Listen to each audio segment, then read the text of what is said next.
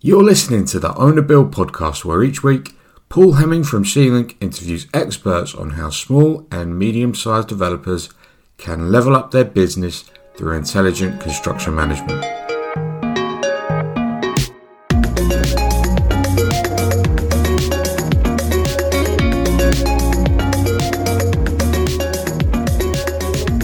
Hello and welcome to episode 19 of the Owner Build podcast with me, Paul Hemming, and Liam Curley. How are you today, Liam? Yeah, I'm good, thanks, Paul. How are you? You been to the pub? Uh, unfortunately, I, I probably went to the pub a, a few too many times over the weekend, so uh, I am feeling a little bit worse for wear today. You can probably tell with my, my throat is even a bit sore. Lots of uh, shouting and having fun with my friends. Yeah. What about what about you, Liam? What for a non-alcoholic lager? No, whatever you, whatever you, whatever you do for fun. Yeah, I went this morning, but uh, no, not on yeah, yeah, just get in there into Wetherspoons, nine a.m. Lovely stuff, lovely stuff. A pointer with a with a bacon sandwich, yeah. Indeed, yeah. Talking of bacon sandwiches, talking of pies, even.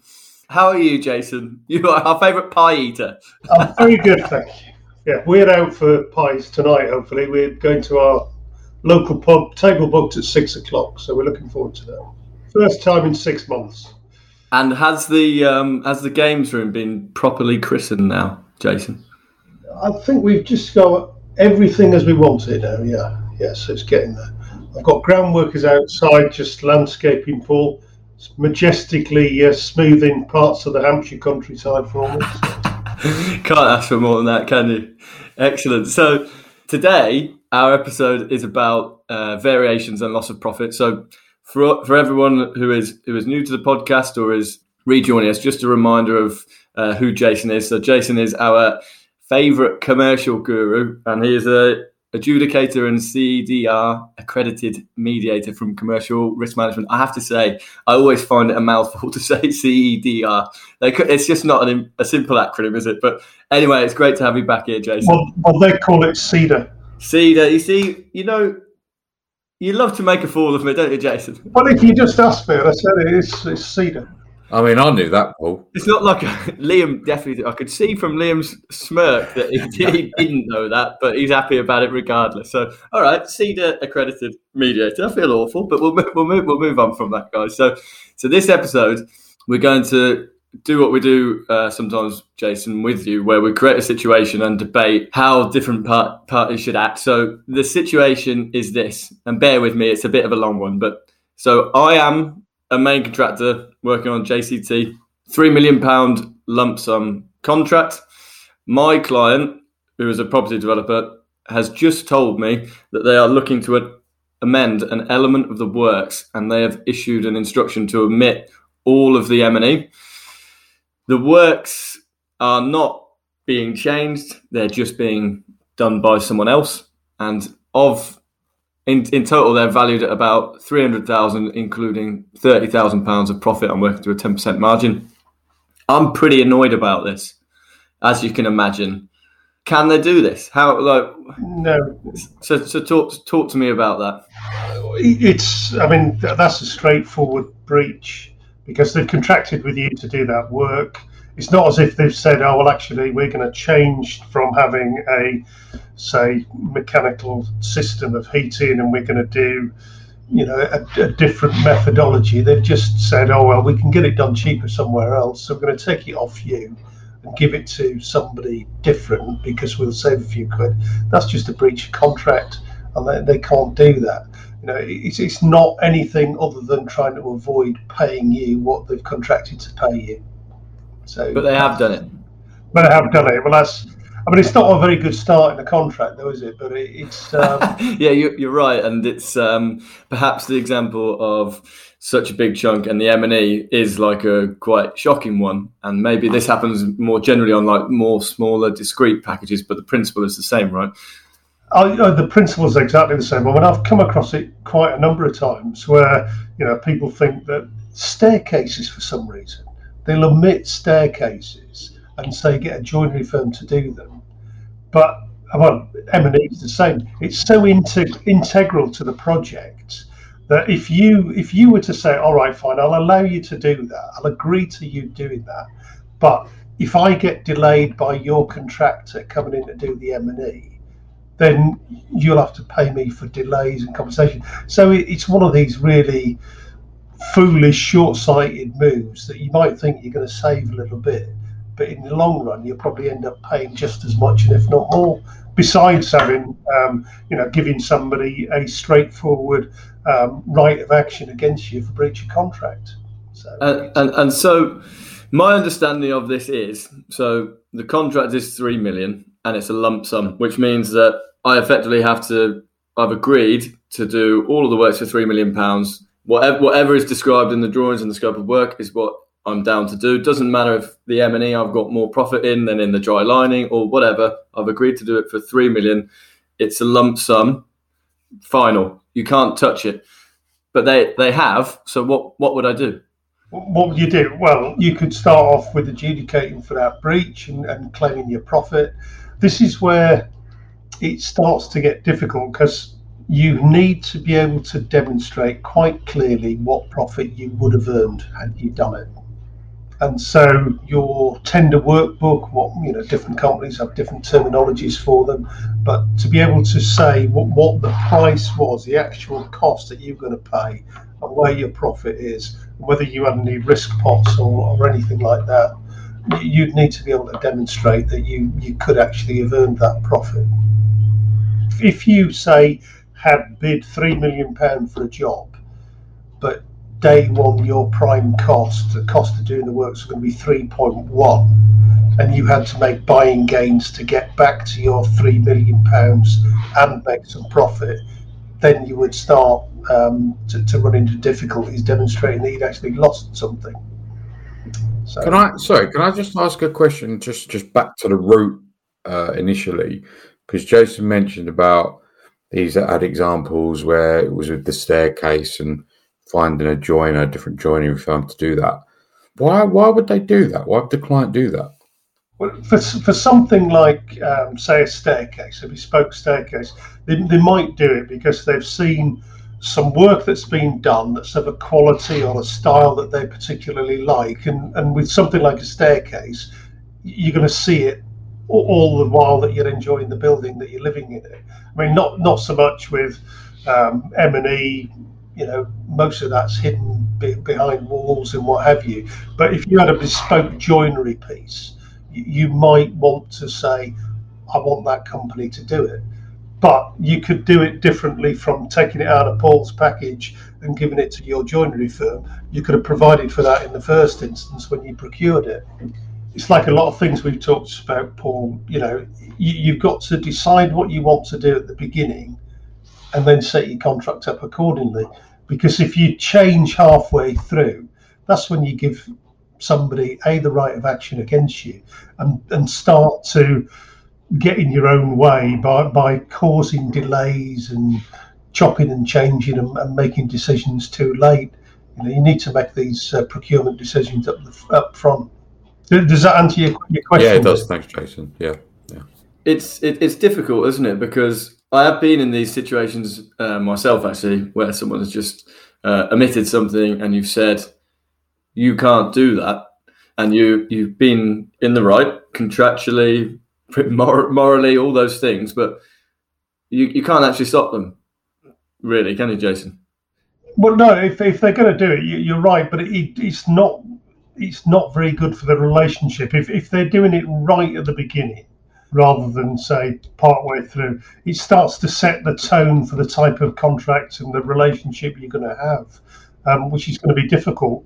If, if they could agree something with you, but if they just impose a decision on you and say, right, fine, I'm taking that out, I mean, you, you've got right on your side, but do you want to be involved in the project like that? You know, you've got to but you're stuck, aren't you? Because you, have you've, you've got a contract for the rest of the world. Yeah, you, you are stuck. So, but you, have got a, a breach. It would depend as well. In your example, you said it's like the M and E is ten percent of the value. Imagine, say, for the sake of argument, it was seventy percent of the value. You you might then start to say, well, the nature of the contract has changed so irrevocably that you you could try and avoid the rest of it. Say, you know, it's it's not the same job that we we set out to do, and you've changed it. Yeah, we're not signed up to to, to do that, and we you've changed it so irrevocably that you know we'd be better off reaching an agreement, and I'll walk away, and you do what you want to do. You'd still have the same issue with trying to prosecute your claim for your loss loss of profit. But but you've you've been involved with your business where you are executing claims on behalf of people. Let's say that on the day that I received the instruction to say oh, we're omitting this, and I asked for your your advice, and what what would be the steps that you would take? Would it be to write a letter and say expressly you can't do this, so don't do it? Yep. In the first instance, you say, well, set out your rights under the contract and say you actually breached your rights. You, you're you're not permitted to do this, and if you proceed in on that course of action, then you will need to compensate me for my loss of profit. And if they just say, yeah, yeah, Paul, I've heard all this before from you, I'm doing it anyway, then you, you could either adjudicate or um, go and get a solicitor to um, to start proceedings and, and prosecute it that way. But then, even if I adjudicate, someone's gonna the adjudicator is gonna try and there's gonna be an assessment on the amount of profit I would have theoretically had in. And so again, it always just feels a little bit like when you're not the client in a construction contract, you're on you're on the source side of everything, right? Because even if I say, no, I'm I'm right, you're wrong, and then I go to the adjudicator and do all these bits and pieces, and in my example, we've got thirty thousand pounds of profit. I've still got to fight tooth and nail to evidence that that, that is the thing, Paul, because I'm, uh, i have got one now. I'm, I'm, looking at a loss and expense claim that, has come forward on adjudication. And what, what it falls down on is actual proof of a loss. And it's the same with if you haven't got tenders that you've received from subcontractors that would show that you could get that work done for £270,000 and you've got an analysis of your tender sum that shows well you've got a 10% um, markup and it's there not not a you know still to be earned through buying gains and all this sort of thing but it's an actual sum of money that you would collect through the interim payment um, regime that will send you in far more uh, positive um, position than if you're saying, well, speculatively, I know I could have made it, but I had to do a lot of things to get it. So it is the proof is always the thing. Yeah. Okay. So, but still, that it, it does answer my my initial question: is can I apply for the loss of profit? A- am I in the right? Yes, I am in the right, and they can't just omit my works. They can change it, but they can't just omit it, and I am entitled to claim for loss of profit, but I am going to have to go through the process of proving that. But that's fine because I know I could have made thirty thousand pounds profit on that, so that's good. So in the second half, I want to ask you another question, but we'll come back to that just after this break.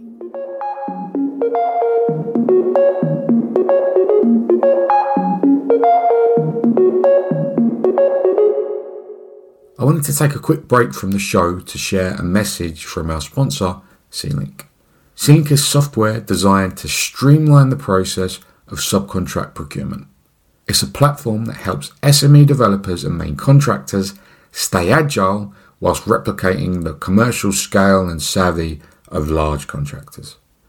If you want to save a guaranteed minimum 5% against budget construction costs on your next project, head to www.get.c-link.com slash podcast to find out more. If you're driving or working out right now and didn't catch that URL, don't sweat it We've included the link in the description box for this episode. Now, let's get back to the show.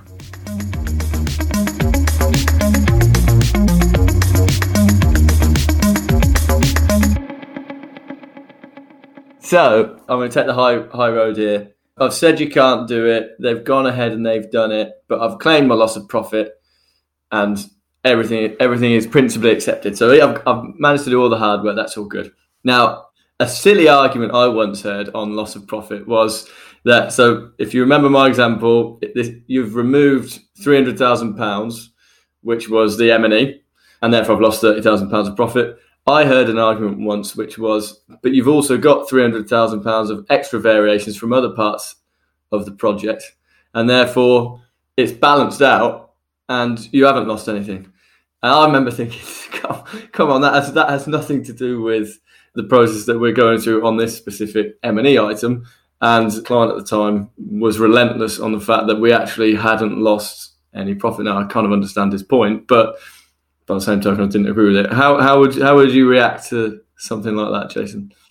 The contract is a lump sum. The JCT, the contract you're referring to, it is a lump lump sum contract, but it's got a facility for variations. And so the contract envisages that either that there will be reductions or additions to the works it's interesting if you had a legitimate reduction in the value of works your profit would drop off and that's a contracting risk. You you, you wouldn't be able to do anything at that. You'd you'd admit it at the, at the, the bill rates. But I, I, think it's it's a weak argument on the part of the employer that you're not entitled to recover profit on additional works that it asks you to do. Um, and all the other things. I mean if it if it were to delay you then you'd be starting to look at prolongation and other costs that they would have. I mean, they, they don't have to vary the works. They could wait until you completed your original contract works and get somebody else to do the variations. If it's the fact that they're trying to say, well, we're only going to provide you with X amount of profit and you're not entitled to a, a penny more, that they've got choices. They could they could elect to do it after you'd completed but no, I, I wouldn't have much um, sympathy for somebody that says, well, I've, I've taken it away from there, but I've given it back there. So you, are the same as you were before. No, uh, not. It's, it's one of them playground type arguments with a scales, but it, it's not a contractual argument that would hold much water for very long, I wouldn't think. Excellent. I feel better now. I feel better. And and so and so so we're going to do what Liam likes to do in life, which is take an argument and flip it. So in, in the second half, we've we've talked about what the main contractor should have done, but what actually should the client have done, right? So in my example, where they awarded a lump sum contract but clearly wanted to do something with the M and E, where they were worried about there's some I don't know you could argue there's some bespoke M and E there's audio visual they wanted to give it to a specialist what should they have actually done in the first instance they could have put a provisional sum in there and said that they were going to select the contractor but you would still be entitled to some sort of mark, markup on it um, they could have said the old fashioned term was to say artisan tradesman under the modern contracts, it's called works that don't form part of the contract. So these are the employer's direct works. But but the difficulty you've got with that is, as a main contractor, you you would be entitled to say right. Um, if they affect the progress of the rest of the works, then, then that is a, a, an act of prevention by the employer. Yeah, you, you would have to uh, take into account. So if, if I'm wanting to close off petitions and your directly employed M&E contractor hasn't put all the services in, then you know that delay will be yours, not anybody else's. And you'd also be entitled to uh, recover special and general attendances on those direct works.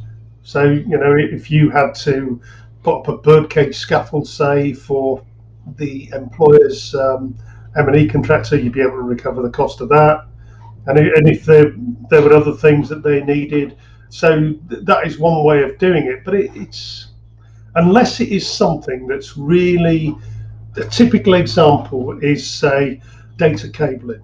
Quite often, you will get an employer that has a direct contractor for data cabling, and that's because that is bespoke to their systems, and they might say, want to link into other buildings that they've got in other parts of the country around the world or something, or that they've got sensitivities around industrial espionage, data privacy, or that sort of thing, or they just have an in-house capability that does their their data installations. So that, that that's an example where you might say the employer would rather get their people to do it than ask you um, to do it. So th- there are there are ways and means where they can get them the works done by the contractor that they want without necessarily breaching the contract. But it does mean forward planning. Yeah, so it, it means forward planning. You can't, on a whim, actually start to think. In your other example, Jason, oh, I've I've seen this amazing uh, feature staircase in another building, and I know who did it. I, I actually want that for my building because it'll be it'll be a big feature, and so I'm just going to tell the contractor I'm not going to use it. Could I have said like preferred supplier, preferred subcontractor? Could I have that written in to the specification? Is that something that I could do? How how would I manage that? You could singly specify something, but if it's part of the main contractor's works, he would still be employed uh, entitled to some profit on top of it. If, if, your motive is to reduce the cost of the job by going direct, then you you know you, you could say work's not forming part of the contract. I mean, if I were the employer in, in your instance with, with the emission, and they've decided that they would rather go to somebody cheaper, I think what I'd be doing is coming to you and rather than imposing it on you, I'd be saying, look, Paul, can we agree that I can admit this? I, I don't mind contributing to some of your profit, but to be honest, I think you've got too much money in for it or something of that sort. But you would start, I think, rather than imposing it, you know, carte blanche, I've taken it out and, you know, there's nothing you can do about it. I think opening a dialogue and saying, look, I want to do things differently.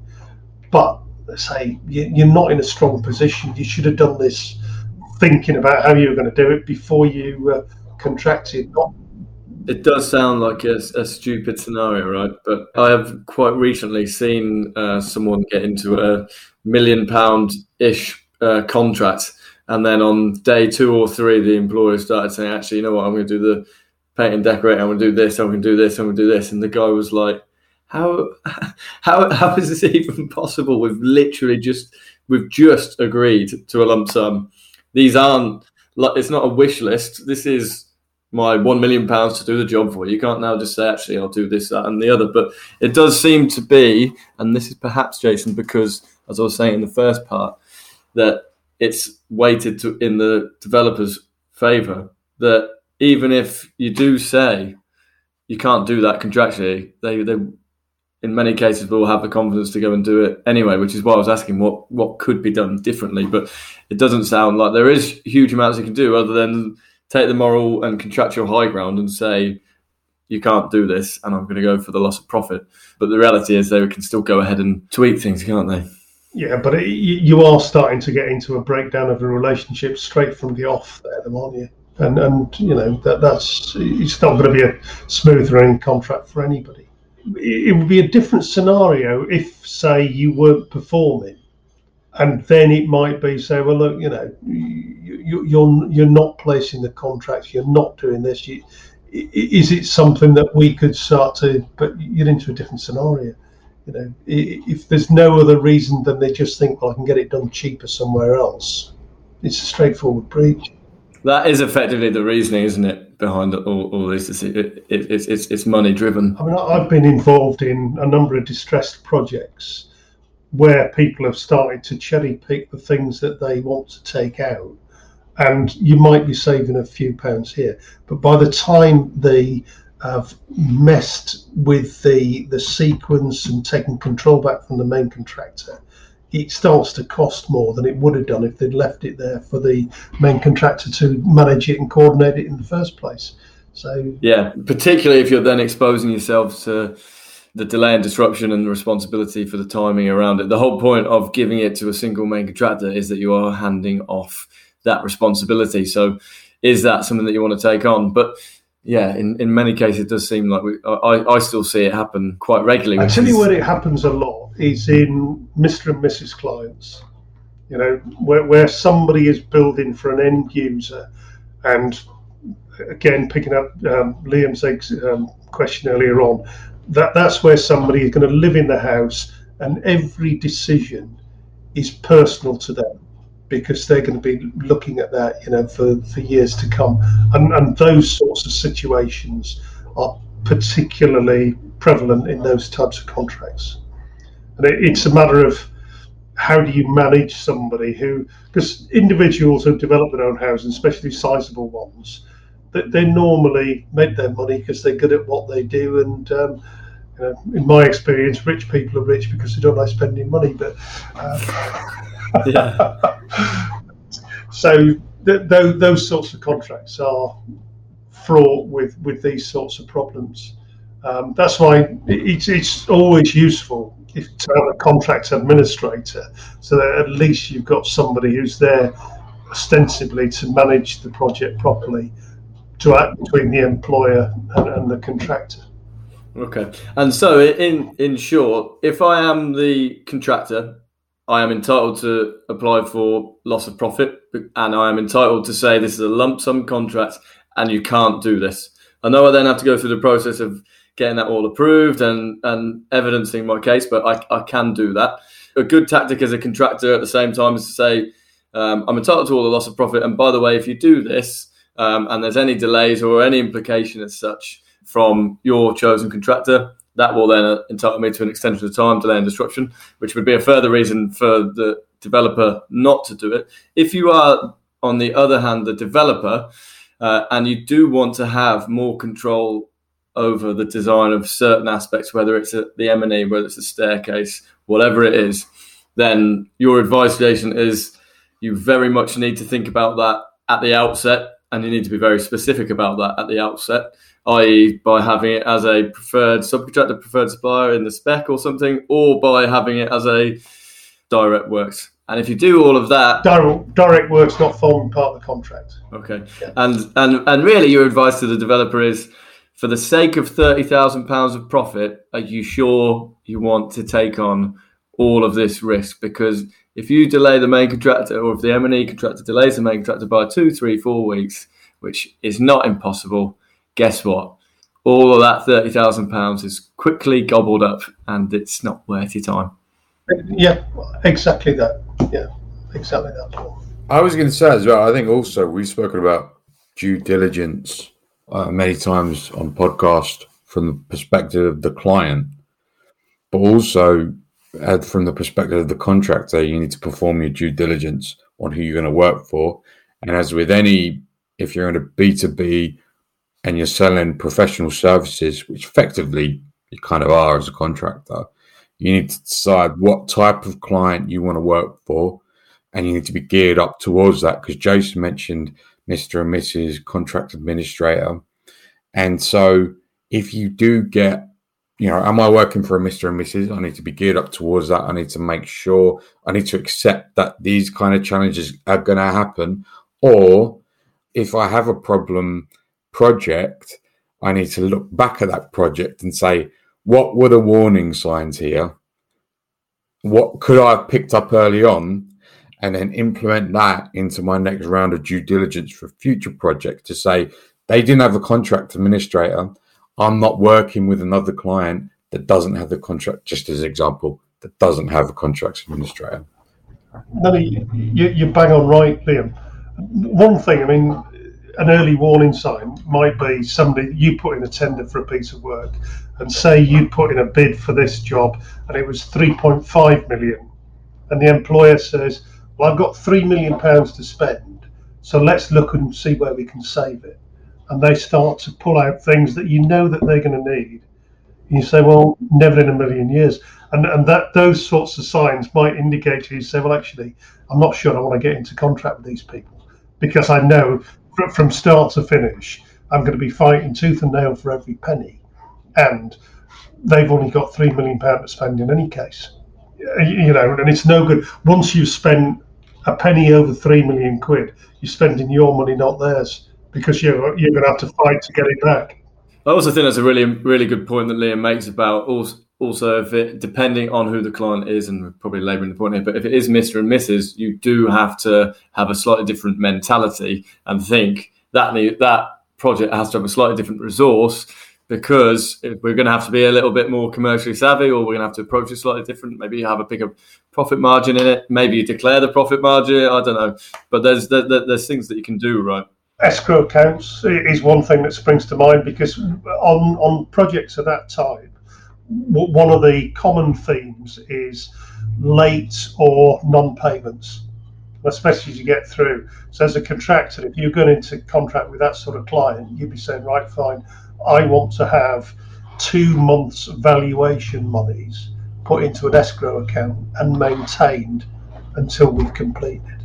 And if you deplete that, it's a breach, and we can suspend straight away. And um, that, that that sort of thing to, to give you the protection, because uh, I, I see that an awful lot where contractors have tried to get practical completion, the employer's not doing it because he hasn't got the money to pay the retention or to pay the, the final payment because they've run out of funds. And you see that quite commonly. Perhaps a uh, a uh, conversation uh, for for another day uh, on that one, Jason. Does sound like it's uh, quite an interesting one, but I, th- I, th- I think we've um, unpacked that quite well, and I think there is some takeaway points there for all of our listeners. And the number one takeaway point for me, anyway, is that it's not CEDR, it's CEDAR. And I, I, have to, I, have to, take that away and just analyse everything that I've done up to this point. So there we go. But yeah, that's uh, that was really really good. Have you got anything else, Liam? I haven't. That was great. Excellent. Well, look, thanks, Jason, and we will uh, we will see you next time. I'm sure. No problem. Thanks, Paul. Thanks. Go and go and enjoy that pub dinner. Take care.